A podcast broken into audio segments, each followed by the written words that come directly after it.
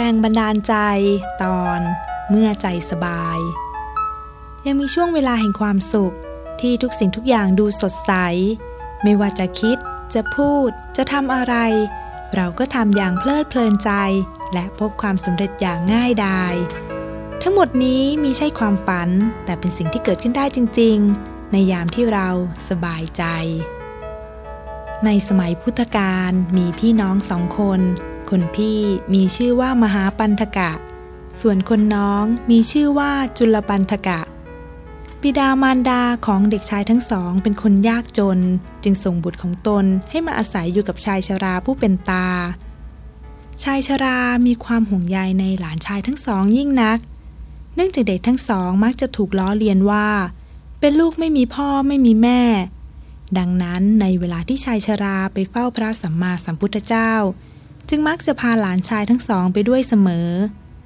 มหาปันธกะนั้นได้ฟังพระธรรมเทศนาอยู่เป็นประจำ ก็เกิดความเลื่อมใส ครั้นเจริญวัยขึ้นจึงขออนุญาตผู้เป็นตาออกบวชชายชราก็อนุญาตด้วยความเต็มใจ เมื่อบวชแล้วพระมหาปันธกะได้เล่าเรียนพระธรรมบำเพ็ญภาวนาจนสามารถบรรลุอรหัตผล เมื่อได้พบความสุขที่แท้จริงของชีวิต พระมหาปันธกะ นึกถึงน้องชาย ปรารถนาจะให้จุลปันธกะได้พบกับความสุขเช่นนั้นบ้าง จึงไปขออนุญาตผู้เป็นตาเพื่อให้จุลปันธกะออกบวชดด้วยชายชราก็อนุญาตด้วยความยินดีอีกเช่นกัน ครั้นบวชแล้วพระจุลปันธกะก็ตั้งใจศึกษาเล่าเรียนธรรมะ แต่ปรากฏว่าชีวิตบรรพชิตของท่านกลับไม่เป็นดังที่หวัง เนื่องจากท่านเรียนไปก็เหมือนไม่ได้เรียน เพราะเรียนเท่าไหร่ก็ลืมหมด จนเป็นที่เล่าขานกันว่า พระจุลปันธกะนั้นโง่เขลายิ่งนัก พระมหาปันธกะยังไม่ละความพยายามที่จะช่วยพระน้องชาย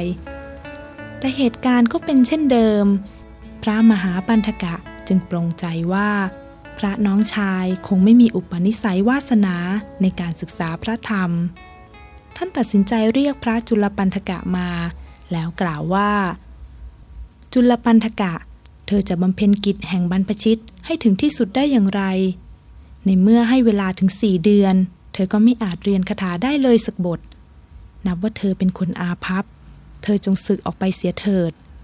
พระจุลปันธกะเสียใจมาก ได้แต่หลบไปร้องไห้อยู่นอกวิหาร ท่านคิดว่า ชีวิตบรรพชิตของท่านคงจะต้องสิ้นสุดลงแล้ว เช้ามืดวันรุ่งขึ้น ขณะที่ท่านกำลังเดินหน้าเศร้าจะไปลาสิกขา ท่านได้พบพระสัมมาสัมพุทธเจ้า ที่ซุ้มประตูพระวิหาร จึงเข้าไปถวายบังคมลา เมื่อพระบรมศาสดาตรัสถามจนทราบความทั้งหมด พระองค์ก็ทรงปลอบโยนว่า จุลปันธกะ เธอบวชในสำนักของตถาคต เมื่อถูกพี่ชายขับไล่ ทำไมเธอไม่มาหาตถาคต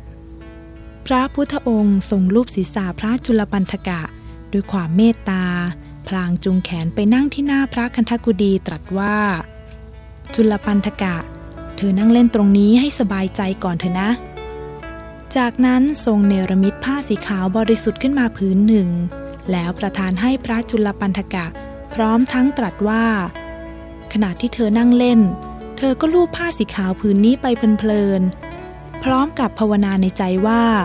พระโชหรนังพระโชหรนัง พระจุลปันธกะนั่งลูบผ้าขาวไป ภาวนาไปสักพักก็รู้สึกผ่อนคลาย ใจท่านปลอดโปร่งเป็นสมาธิ มีความสุข สบายอย่างที่ไม่เคยรู้สึกมาก่อน เมื่อมองดูผ้าสีขาวที่อยู่ในมือ ซึ่งบัดนี้เปรอะเปื้อนเพราะถูกลูบไปมา ท่านก็เกิดปัญญาเห็นว่า สังขารทั้งหลายนั้นไม่เที่ยง ท่านพิจารณาอยู่ในมิช้าก็บรรลุฌานเจริญวิปัสสนา เกิดความรู้แจ้งบรรลุเป็นพระอรหันต์อยู่หน้าพระกันทกุดีนั่นเอง ไม่มีพระจุลปันธกะผู้อาภัพโง่เขลาอีกแล้ว ท่านได้กลายเป็นพระอรหันต์ผู้เชี่ยวชาญในการใช้ฤทธิ์ทางใจ สามารถเนรมิตกายได้ถึงหนึ่งพันร่างในชั่วขณะจิต ท่านได้รับการประกาศยกย่องจากพระพุทธองค์ ในท่ามกลางที่ประชุมสงฆ์ว่า พิสุทั้งหลาย จุลปันธกะคือสาวกผู้เลิศด้วยฤทธิ์ทางใจ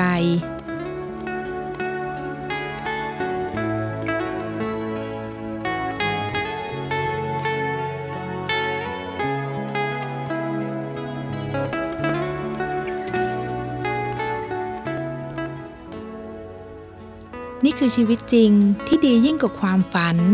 เมื่อคนเรานั้นดำเนินชีวิตด้วยใจที่สบาย พระจุลปันธกะผู้ดูเหมือนว่าแสนจะโง่เขลาแต่แล้ววันหนึ่ง เพียงแค่มองดูผ้าขาว ท่านกลับเข้าใจธรรมะอันลึกซึ้งได้นั่นกระเพาะท่านเกิดปัญญา สว่างสวัยที่มาพร้อมกับความสบายใจนั่นเอง ใครที่ล้มลุกคลุกคลานกับชีวิต ก็อย่าเพิ่งคิดว่าเราโง่เขลาหรือเราไม่ดีพอ เพราะทั้งความฉลาดและความโง่ ความดีและความไม่ดีนั้น ต่างก็มีอยู่ในตัวเรา แอบซ่อนอยู่ในใจเรานี่เอง เมื่อใดที่เรามีความสบายใจ เราก็เหมือนมีมนวิเศษ ที่จะเรียกเอาสิ่งดีๆ ที่มีอยู่ในตัวเราออกมาใช้ได้ทันที เมื่อใจสบายเราย่อมพบกับความสำเร็จได้โดยง่าย ไม่ว่าจะพูดจะทำอะไรก็พลอยดีไปหมด ในการปฏิบัติธรรมก็เช่นกัน ลองดูสิว่าเราจะภาวนาอย่างไร นึกถึงสิ่งใดที่ทำให้ใจสบาย เราก็ค่อยๆทำไป ในไม่ช้า ธรรมะที่มีอยู่แล้วภายในก็จะปรากฏขึ้นมา ฉะนั้นบอกลาความเคร่งเครียด ความเศร้าหมองทั้งหลายไปได้เลย